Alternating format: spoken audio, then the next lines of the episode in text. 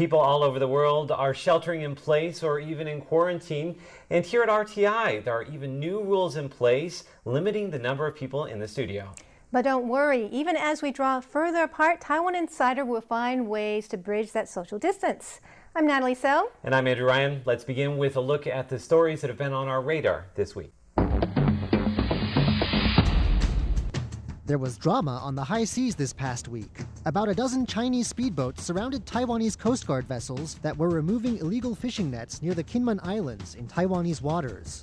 They rammed one of the boats, damaging two outboard motors. The Taiwanese ships drove off the attackers with stun grenades and beanbags. Taiwan is reducing penalties for people who overstayed their visas if they turn themselves in. The temporary policy will take effect on April 1st and last for three months. The goal is to reduce the risk that visa overstayers could contract and spread COVID 19. The government will also automatically lengthen visas for all people who arrived on or before March 21st who have not overstayed their visa. The government's Central Epidemic Command Center is recommending that all indoor events with more than 100 attendees and all outdoor events with more than 500 should be halted. Organizers who go ahead with big events are being told to take adequate precautions and have measures in place for handling potential cases of COVID 19. After closing its border to foreign visitors on March 19th, Taiwan has now closed its airports to transit passengers. The measure is part of ongoing efforts to stop the spread of COVID 19. The measure took effect Tuesday and will last until April 7th. Even though COVID 19 is thought to have a greater impact on older people, 76% of recent imported cases have been people under 40. Many of them have returned from travel or study abroad programs scuttled by COVID 19. Although young people are less at risk, there's concern that they could infect more vulnerable people.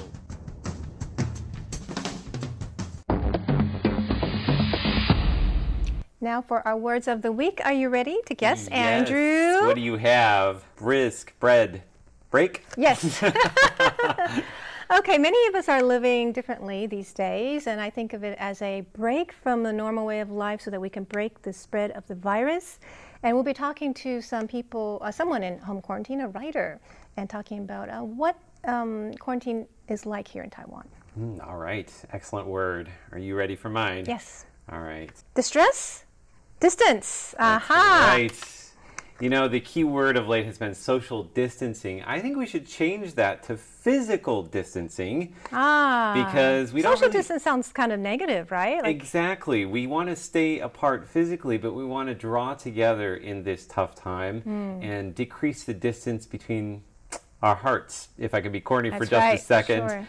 Also, a little bit later on in today's show, I'm going to be talking about how they're using cell phones to monitor people in quarantine, and they can tell the distance from your home that you have strayed. oh, wow. Yes. So if you're in quarantine, you need to stay in quarantine. All right, shall we put these words up on the Yes. shelves? Let's go. it. Also today, where's this? This beautiful sea of white flowers is a popular attraction at this time of the year in Taiwan. People head up in the mountains not just for the view, but also to pick the flowers to bring home. So, what kind of flowers are these and where in Taiwan is this? We'll have the answer for you at the end of our show. Cities around the world are on lockdown to fight the new coronavirus, everywhere from Mumbai to New York to Paris. Now, what about Taiwan? Well, this is what experts in Taiwan think Taiwan should do. Taiwan has fared better than most in the ongoing COVID 19 outbreak. The borders have been shut and events cancelled, but otherwise, everyday life goes on as normal. But as scenes of deserted landmarks and empty streets from the rest of the world filter in, some here are wondering if Taiwan's luck will hold out. Experts say that so far there is no need to put Taiwan into lockdown. One of these experts is Dr. Li Bingying, president of the Pediatric Infectious Diseases Society of Taiwan. Dr. Li says it is better to avoid a shutdown, given the disruption it would bring to people's lives and to the economy. He says closing down cities should be avoided, even if Taiwan eventually sees community transmission on a large scale. Instead, prevention efforts should be the focus. These efforts include steps like making sure people disinfect their hands when entering and leaving restaurants or movie theaters, and banning all indoor events that would put large numbers of people in close quarters. There is an important caveat here, though the R0 value. This is a number that shows the average number of people who will catch a given disease from a contagious person. Dr. Lee says a number below 1 means that an outbreak will be brought under control. The trouble comes when the number is higher than that. Other experts say that if the value for COVID 19 gets above 1.7, it may be time to put Taipei under lockdown. Now, so far, preventative measures have been pretty effective here in Taiwan. Most of the cases have been imported. In fact, only about 16% have been local infections. That's why last week the government began requiring everyone who arrives in Taiwan to go in home quarantine for 14 days. And most of the new cases have been found at the airport or in home quarantine. So in today's Taiwan Explain, I'm going to explain just what happens in home quarantine. In today's Taiwan Explain, I'm going to explain what happens in home quarantine. All right, Natalie, we've got 60 seconds on the clock. Are You ready to go? Yes, I am. All right, go. Okay. Well, quarantine begins at the airport where you get your temperature measured and you fill out a health form. And then you travel in a private vehicle or designated quarantine taxi. If you take public transport, you could be fined up to 1 million NT dollars. You can choose to go home or rent a room at a quarantine center. And some cities are giving out care packages like this. You need to record your temperature and symptoms daily. If you have a cough, fever, headache, problems breathing, or fatigue, you should call the 1922 hotline to seek medical care. As long as you don't have symptoms, you can go to your home and live there in a separate room and try to keep about a meter's distance from people. Should also remember to practice hand hygiene. Also, make sure the home is well ventilated and disinfect the kitchen, bathroom, and doorknobs daily. You'll be monitored daily and cannot leave the home. And Taiwan takes this pretty seriously. If you break quarantine, then you will be fined up to 1 million NT dollars. Very nice, Natalie. Oh, thanks. I made it on time. yeah, perfect. So now I'm curious to know uh, home quarantine and self isolation, right? Is that the other one? Yes. I think they're, they're quite similar, they're right? very similar. Self isolation refers to people who have been in contact with confirmed cases. And it's basically also 14 days at home. They just have different people monitoring. It's the medical authorities monitoring those in self isolation. Instead of like the neighborhood chief right. for quarantine, right? right? So that's basically the same thing almost. Okay, excellent. Now, recently I spoke with a writer, Karissa Chen, who is currently under quarantine here in Taipei. She was on one of the last flights from New York to Taipei that left before they stopped banning almost all people with foreign passports. Of course, I was curious to know what she's been doing for food. I have a lot of instant noodles. Um, well, I also have, you know, I'm fortunate to have friends who have dropped me off like groceries. You know, I've asked for certain groceries. Um, my very, very sweet security doorman um, in my building brought me like two dozen eggs, a lot of eggs, oh, that's um, sweet. and bread, which is really nice. Um, so I, I'm okay on food right now. Um, you know, so the I've just been cooking a lot and eating a lot of instant noodles. and how are you keeping sane uh, being inside your apartment for seven days now? What's it been like? Oh what have you been doing? Um, there's a lot of TV. I'm like watching a lot of shows that I've been meaning to catch up on, um, like exercise videos. Um, I think because like in America, there's so many like everyone is sheltering in place now. It seems so. There's like a lot of people like streaming like videos live, like fitness videos and things like that. So I've been sort of doing some of that, um, like online courses. I like cleaning. I don't know. I've been. I downloaded a karaoke app. I sing karaoke like a lot by myself in my apartment. Um, I'm sure my neighbors are actually sick of that more than probably.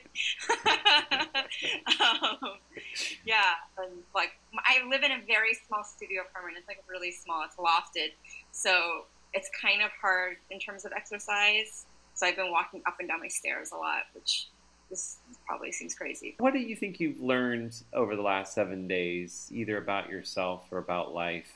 Um, what do you think you'll take away from this experience?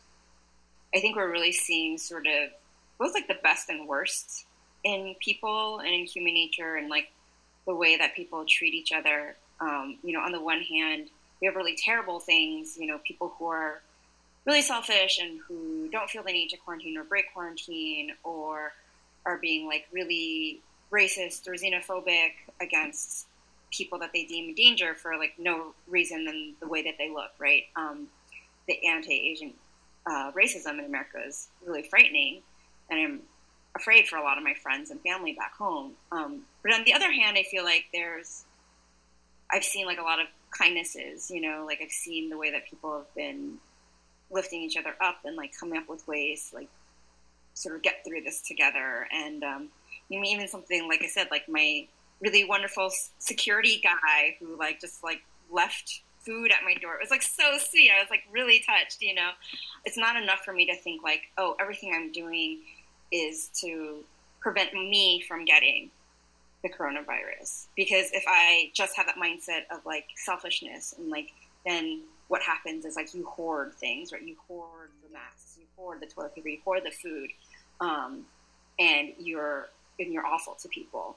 But if I start thinking about it more like I'm going to assume the worst, which is that like I'm asymptomatic and maybe I have it, then it's really about like, well, what can I do to make sure that I don't become a factor in making this worse? Mm. How can I um, do my part to make sure that my community stays safe, that the people that I love, and even the people that I don't know and I don't love, and but they're just people that are other humans who have loved ones. You know, like how do I prevent those people from from getting worse? And how can like what is like the small part that I can do to do that? Again, that was writer Karissa Chen, who splits her time between New York and Taipei. At the time of the interview, she was halfway through her 14 day home quarantine in Taipei.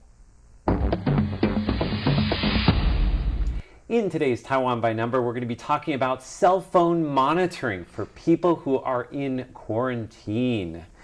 All right, Natalie, we're going to start off with a big number. You ready? Okay, sure. All right, our big number today is how many people have been under quarantine or home isolation since the coronavirus hit Taiwan? In Taiwan, you mean, right? Total. Oh, I have no idea. 80,000? All right, let's have a look at the answer. Are you serious? I think I must have saw that number somewhere. I must 80, have saw it somewhere. I think she's been cheating again. Uh, so 80,000 have been under quarantine or home isolation since it began. Uh, now, currently, there are about 40,000 people uh, who are under quarantine and about 1,400 people who are under home isolation. Again, those people who are under home isolation, those are people who have come in contact with confirmed cases. Now, I want to tell you a little bit about how cell phone monitoring works for all these people who are under quarantine or home isolation. Uh, so, basically, what they have is a new system which is called an electronic fence uh, and it's basically a phone tracking system. So you arrive at the airport, uh, they ask you for your cell phone number if you have a Taiwan cell phone, or they give you a smartphone. So it has to be a local number. Then they ask you for the address of where you're going to be quarantined or in isolation. Then they pair the two up. And so then they can keep tabs on you based on the signal that's emitted from your SIM card. So cell phone towers will triangulate your location based on the strength of the signal. But what if you don't take your phone with you and leave and you leave the home? Well, they call you every day to find out if you're at home. right, right. So that's also part of it. That's a good question. Uh, now, my question for you is uh, if you leave that, well, I should tell you first that if you leave the address, uh, you get a warning message and the local authorities are alerted and they will call you immediately as well. Now, if your phone goes off, like it's out of power, how quickly are the authorities notified? Oh, five minutes? oh, maybe one minute. wow, can you imagine? The authorities are constantly alerted by little mishaps, people losing power. Let's have a look at the answer. 15 minutes, okay. 15 minutes, yeah. Interesting. You can imagine if it was too quick, like That's people true. have. Because usually you run out of battery at one point. Yeah. It's very common. I think it's pretty common. I mean, so you I, have 15 minutes leeway to get that battery going. Exactly, exactly. So, so don't let it lapse too long. Now, I want to tell you about a, an American university student who's under quarantine in Taiwan. Uh, he was awakened last Sunday morning by the police knocking on his door because his phone had gone off. Didn't have any batteries. So he was very surprised, of course. It turns out uh, that not only did his phone go off, he actually got four phone calls because they knew as soon as there was no signal, right? Uh, and they also got a text message uh, warning that the guy could be arrested for violating quarantine. So my question is, how long did it take for the police to show up at his house? Since it went off? Yes. Half an hour? All right, let's have a look at the answer. Oh. 50 minutes. And you can see down there, he says, My phone, which is satellite tracked by the Taiwan government to enforce quarantine, ran out of batteries at 7.30 a.m. By 8.15, four different units called me. By 8.20, the police were knocking at my door. Yeah, I think I saw that story. It was a little bit longer than I remembered. Yeah. but still really quick. It is very quick. I mean, of course, it also depends on how close the police are. Uh, and of course, they're very busy. They've got a lot going on. They're on top of it, man. But they're on you don't want to like, you know, break quarantine in Taiwan. You'll Yes. get fined a million dollars. Absolutely.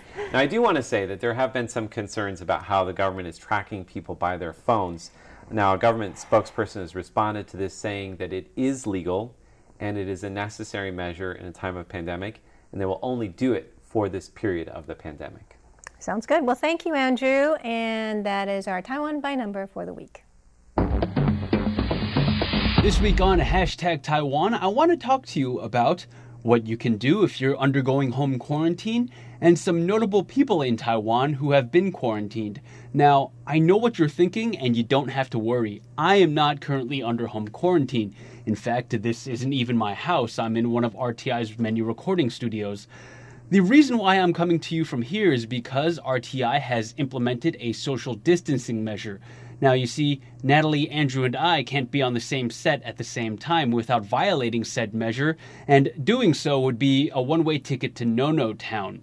So, I would just like to assure everybody here who's missing my presence on set that I'm fine. Jumping right in, the health ministry stresses the importance of quarantine measures, and they do so by employing ministerial good boy and spokesdog Tsai Tsai to deliver the message. But people are people and they're gonna get bored, so what can you do to stave off the boredom? Well, there actually turns out to be a lot of things that you can do. Companies are stepping in, and in fact, one company has teamed up with the new Taipei city government to offer 3,500 free subscriptions to their video and music streaming service called Friday. If you'd rather not be a couch potato, then gyms and local recreation centers are offering online versions of their classes. What about the kids? Well, thanks to Dreams Mini Baseball Club, they can run baseball drills right in the comfort of their own home. And what if you just don't feel like being active? Well, I got this meme here that says, Friend, what are you going to do under quarantine? And the picture just shows someone separating the sugar, the creamer, and the coffee from a bag of 3 in 1 coffee mix. But in all seriousness, quarantine measures are pivotal when it comes to containing the virus. Taiwan makes no exceptions. Not even if you're, say, number one ranked badminton player in the world, Dai Ziying. Now, she recently just came back from a competition in England and she's been under a 14 day quarantine ever since. Here she says that if she keeps eating without training like she has been doing under quarantine, then she's gonna get fat like a pig. But, I mean, come on! Come on! Zhou Ziyu, who is a member of the Korean girl group Twice, actually came back to Taiwan, underwent a 14 day quarantine, and then swiftly went back to Korea to rejoin her girl group. She shared her life under quarantine by way of her pet dog and food, and that got me thinking well, if you're under quarantine, why not try some cooking? In fact, Vice just uploaded a new video to their cooking YouTube channel that teaches you how to make Taiwanese beef noodle. Now, I know that if there's one day that I have to undergo quarantine, the first thing on my list is to make a nice rack of oven baked barbecue baby back ribs. Now, that's all I got for you this time around. Until next week, everybody, stay safe, stay healthy, and Andrew and Natalie, stay away from each other. And finally today, where in Taiwan? Now at the top of the show, we showed you a photo and asked if you knew where it was. Let's take one more look at that photo. Of course, we said these beautiful white flowers are a popular attraction at this time of the year in Taiwan. What kind of flowers are these and where in Taiwan is this? Let's have a look at the answer. This large patch of calla lilies is located in Yangmingshan National Park in the northern stretches of Taipei City. It's one of nine national parks in Taiwan, best known for its mountainous forests and steaming hot springs. The Calla Lily Festival kicks off on Friday, March 27th. About 80 to 90 percent of all of Taiwan's white calla lilies are grown here at a place called Zhuzihu. We hope you enjoyed this inside look at Taiwan this week. And I'm Andrew Ryan. Keep washing those hands, and we'll see you next week.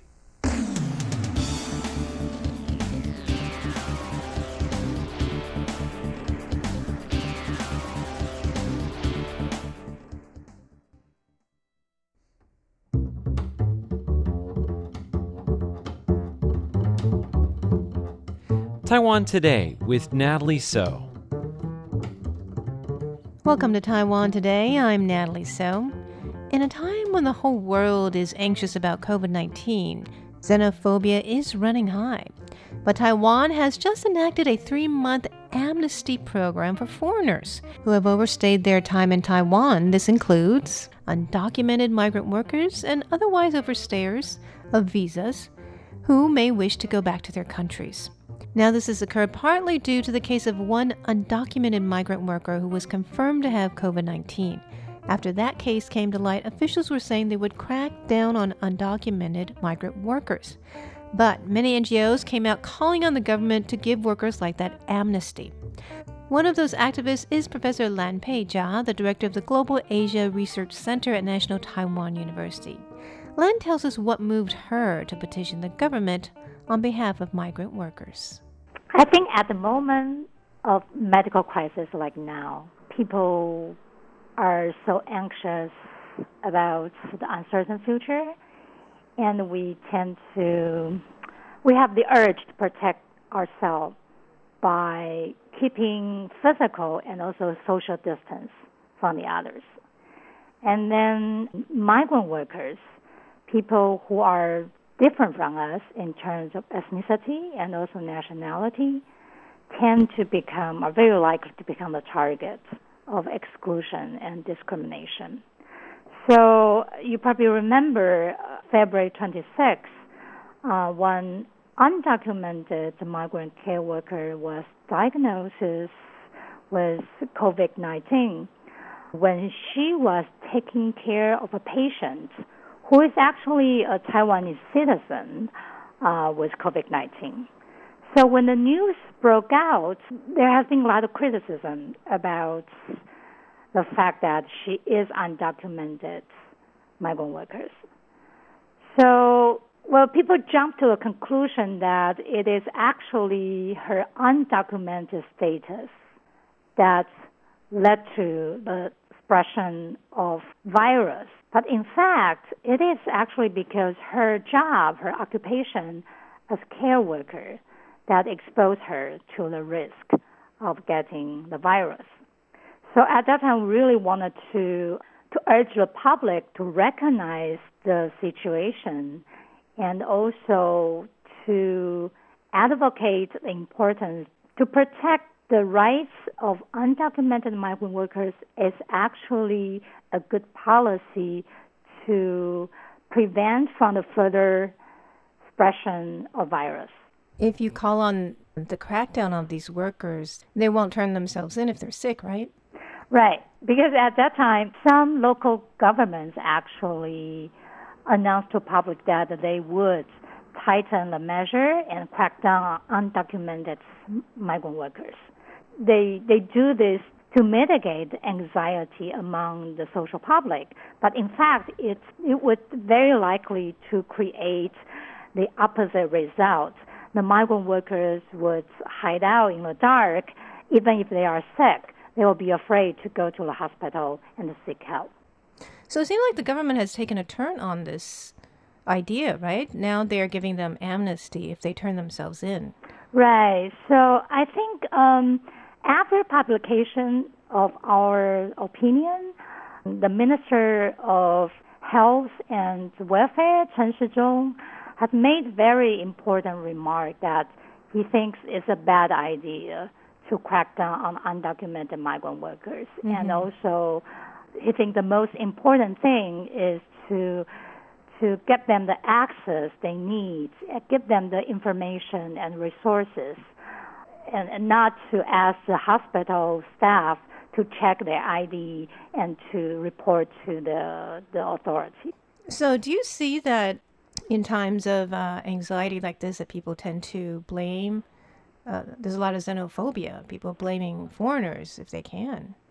Yeah, I think it's uh, kind of it's, it's happening everywhere, yeah. not just Taiwan, I right? know. Like I said in the beginning, I think we have this urge to protect ourselves, and then we tend to we tend to think it's safer to keep those people who are different from us away and that includes a foreigner, and in particular, I think the lower class foreigners uh, especially the undocumented status one, they are the most vulnerable to such criticism and discrimination. Tell me about this new amnesty. What exactly um, does it do for migrant workers?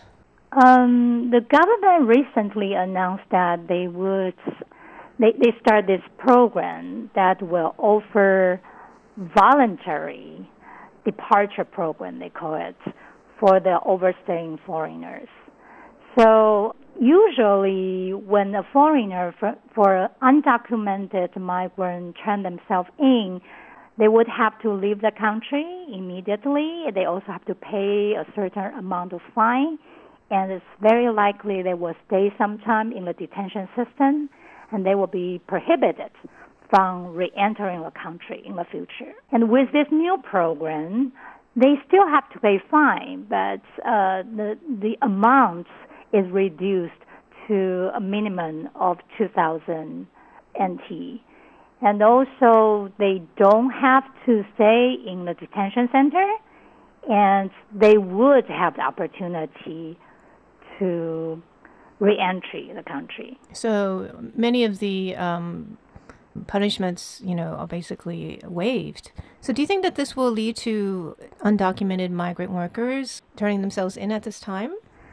I think a small number of them would turn themselves in. Mm-hmm. Uh, but I would think the majority of them will probably uh, feel hesitant to do so.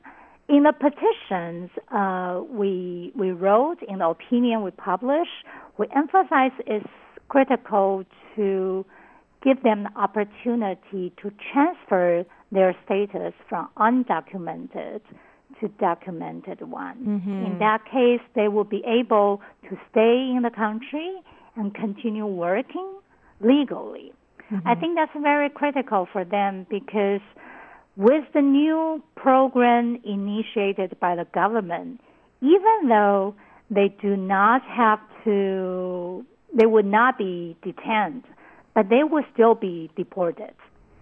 Mm-hmm. And if they wanted to come back to the country, they would have to pay placement fee again to the broker. Oh, so- and that will be very costly to them. Sure. So only those who really want to go home would oh, they are almost in, ready right? to go home. yeah. Right. Yeah. So, how likely do you think the government would be willing to do what you guys uh, request is, you know, in regards to legalizing their status? It's actually um, not very easy to do that. So I understand it's, this is not something the government will could say, well, let's do it tomorrow, because they actually have to change some law or find some leeway to lift that legal regulation up. But I think in the long run, if we really wanted to solve the issue of undocumented migrant workers, we need to open some channel for them to transfer the status, and also we need to remedy the root causes uh, that lead to their running away. So, what are the main reasons that these people become undocumented? Well, there are actually many different reasons and situations. Some people might leave their employer because they don't get along with them, mm-hmm. and some people might abscond the employer because they suffer from unreasonable or even abusive labor conditions. Mm-hmm. But based on the existing research, I would say that the most important issue for migrant workers to run away is because the placement fee issue. Because many of them pay have to pay a huge amount of money to the brokers um, that usually equal to um, the amount of five to ten months of their salary. But of course, they That's don't have the money to pay all of it Right. uh, as a lump sum. So they will. It's usually through wage deduction for periods of one year to half a year. mm-hmm.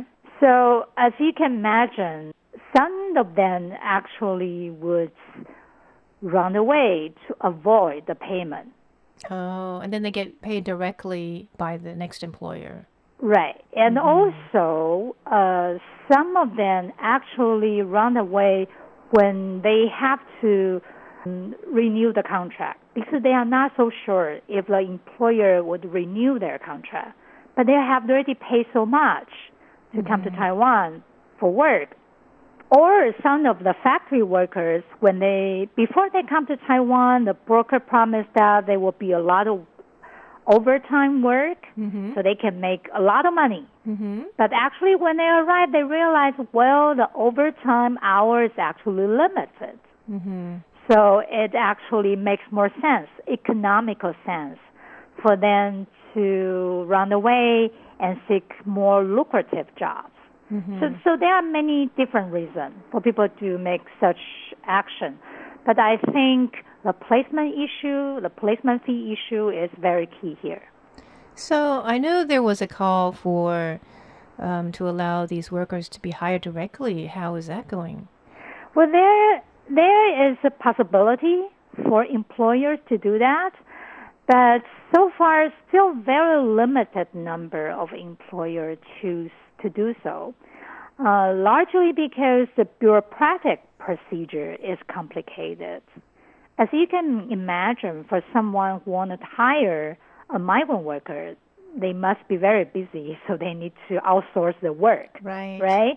So, uh, those, of course, it will make a lot of sense for them to outsource the job to a broker, and especially for factories, um, they don't really pay so much to the broker because most of the administrative costs are burdened are shouldered by migrant workers rather than employers. Mm-hmm. Yeah.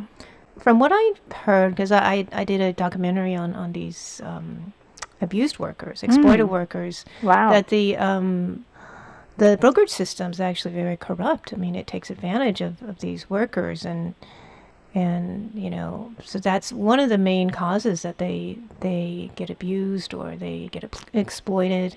Mhm. Do you think that there's any way that that will change in, in Taiwan?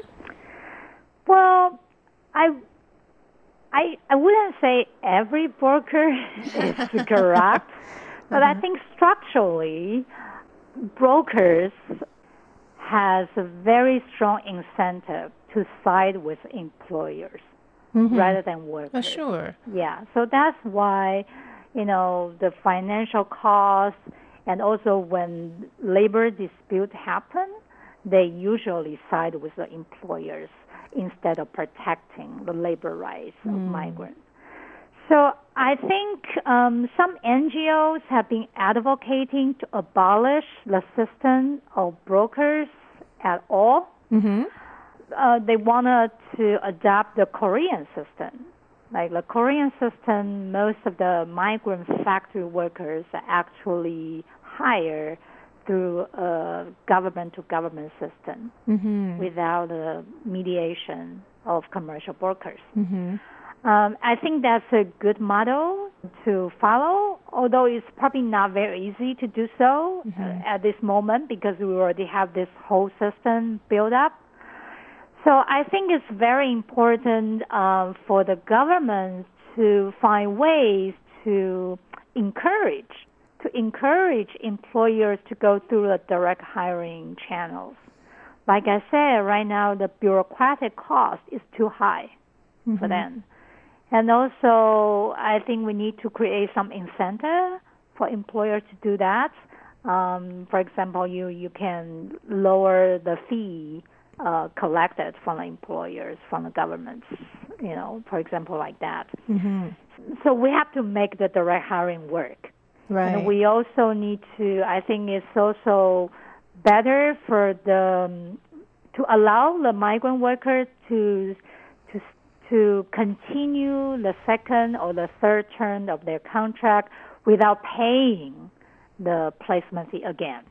That is National Taiwan University professor Lan Pei Jia, the director of the Global Asia Research Center of the university. Thanks for tuning in to Taiwan Today. I'm Natalie Tso. I'll continue to talk with Professor Lan next week about the rights of migrant workers.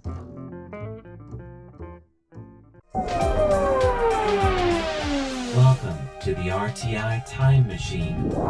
Today's time traveler is John Van Trieste, and the destination. the Japanese colonial period.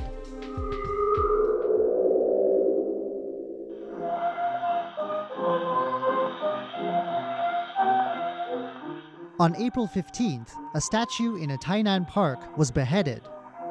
The incident left Taiwan shocked. It was a pensive statue. A man sat on the ground, gently resting a fist in thought against his forehead. The vandalism seemed bizarre. This park had not until then been a center of controversy.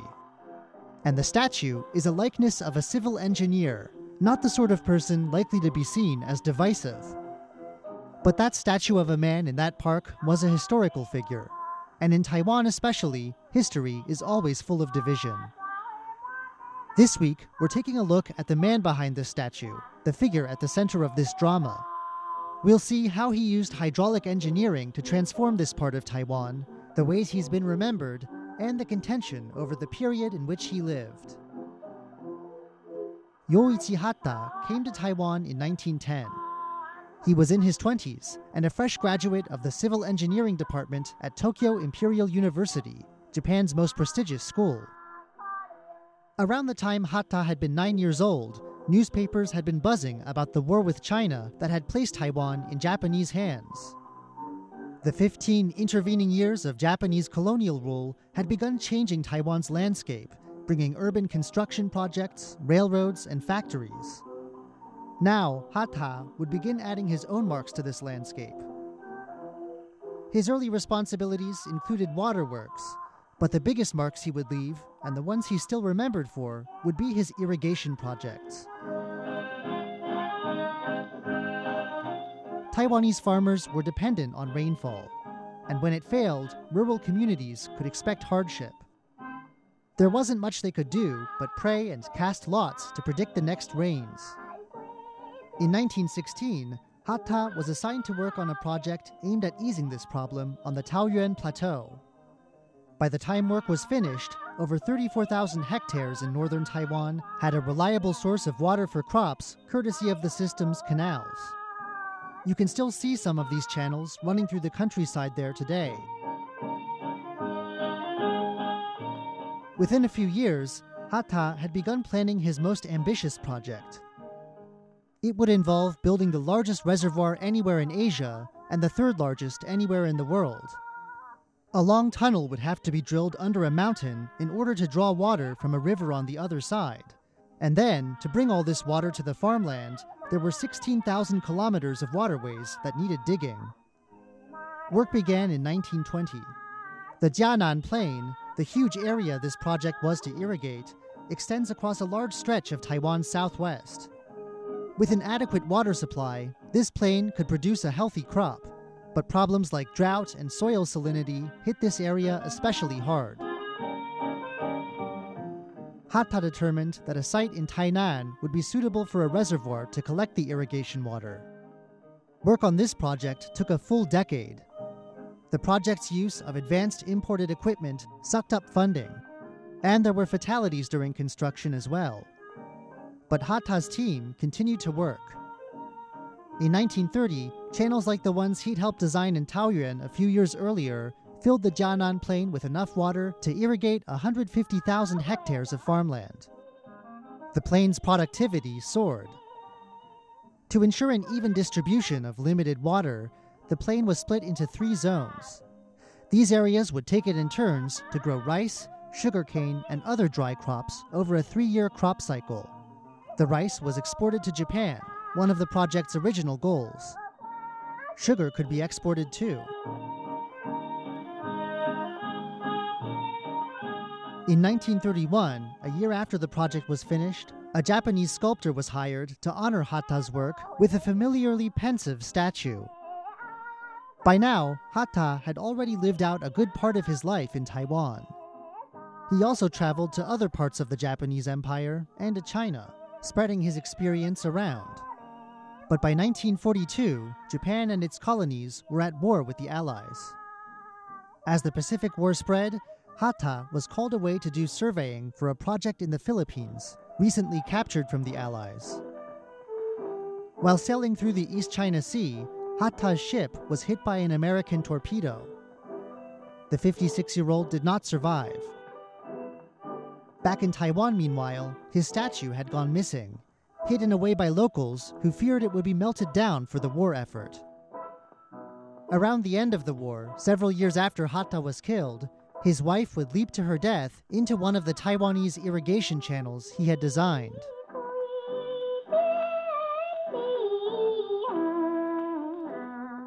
As the war came to an end with an Allied victory, 50 years of Japanese rule on Taiwan came to an end as well.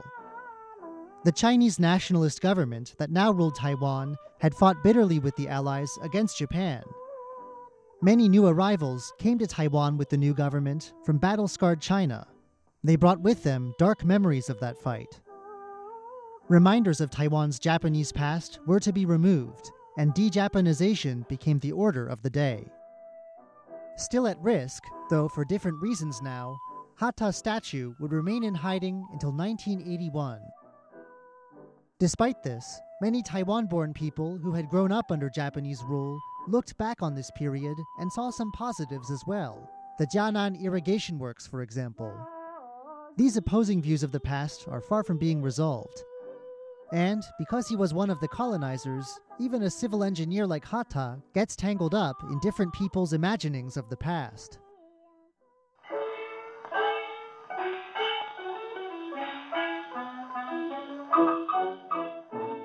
In more recent years, Hatta's memory has seen a resurgence, and his life has been creatively reimagined in many forms. A Japanese anime film released in 2008 and a Taiwanese drama from 2009 are just two examples. Productions like these hold Hatta up in a romantic light. They tell stories of his supposed commitment to equality for Taiwanese people under colonial rule, and they also praise him for his consideration for his workers. One often repeated story says that when forced to let go of workers, Hatta decided to keep the less skilled workers and to let his best team members go. He's supposed to have argued that the better workers would have an easier time finding a new job. Whatever the truth of these stories, their retelling sparked a new interest in his life. In 2011, a Hatta Memorial Park opened near the Wushantou Reservoir his enormous legacy in Tainan. Hatta's former residents and those of his workers are on the grounds. Local craftsmen were even sent to his hometown in Japan to make sure their restoration work was authentic. And in the park, the date of Hatta's death, May 8th, has come to be marked with an annual memorial, with a former Japanese prime minister among those who have attended in the past. Here at the spot where Hatta and his wife are remembered, an annual event of Taiwan Japan friendship has grown up. Still, views on the colonial period remain divided, and there are even a few who take their views to extremes. Back in April, shortly after news of the statue's destruction, two suspects, including a former Taipei city councilor, were implicated in the vandalism. The statue's head had been removed just weeks before this year's memorial, the 75th anniversary of Hatta's death. A bust of Hatta from a nearby museum had to be used as a replacement for the head, and local authorities worked to keep the statue safe. The ceremony went smoothly, with Hatta's grandson among those in attendance. But the entire incident once again brought to the fore the fact that in Taiwan, the past is still a contested place. I'm John Van Trieste, and I hope you'll join me again next week for another journey through time.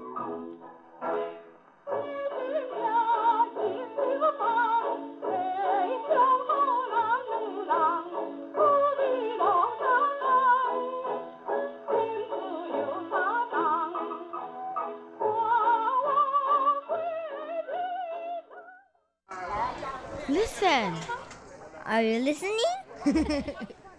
this is the sound of my country. This is the sound of Taiwan.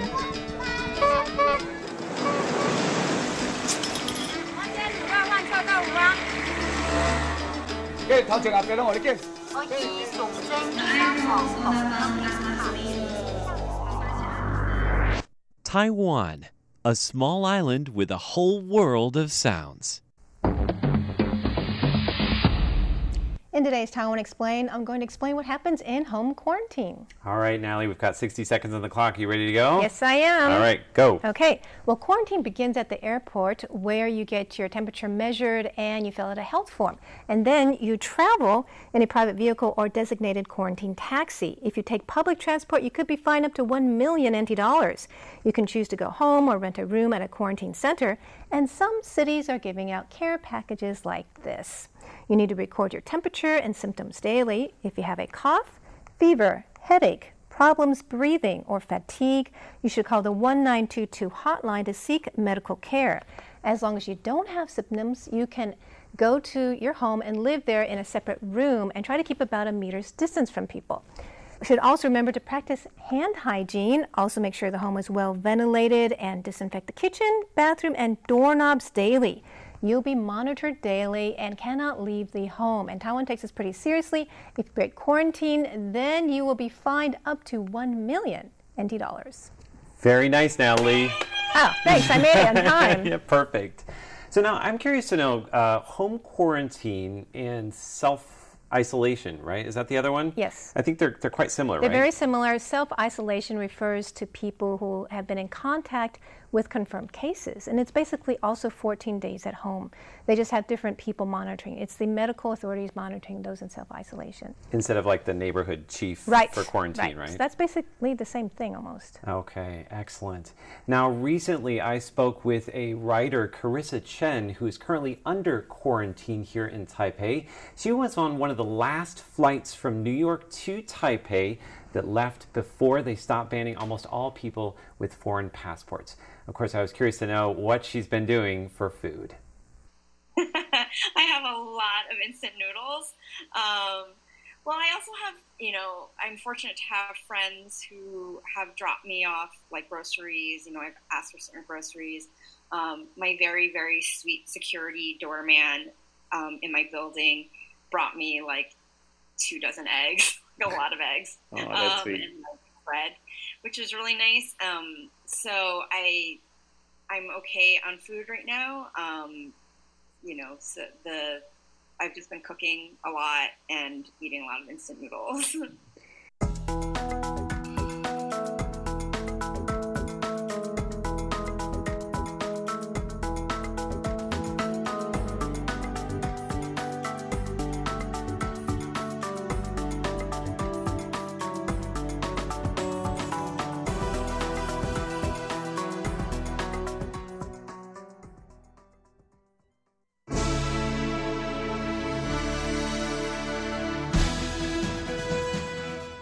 Thank you for listening to Radio Taiwan International, broadcasting from Taipei, Taiwan. Check out our website at english.rti.org.tw. Again, that's english.rti.org.tw for the latest news and features from Taiwan. You can also listen to our programs and watch videos as well. Our 60 minute English language program can also be heard every day at the following times and frequencies. In southern China and South Asia from 1600 to 1700 UTC on 6180 kHz. Again, that's in southern China and South Asia from 1600 to 1700 UTC on 6180 kHz. And in Southeast Asia from 0300 to 0400 UTC on 15320 kHz. Again, that's in Southeast Asia from 0300 to 0400 UTC on 15320 kHz. We'd love to hear from you. Please send your comments to PO Box 123 199, Taipei, Taiwan.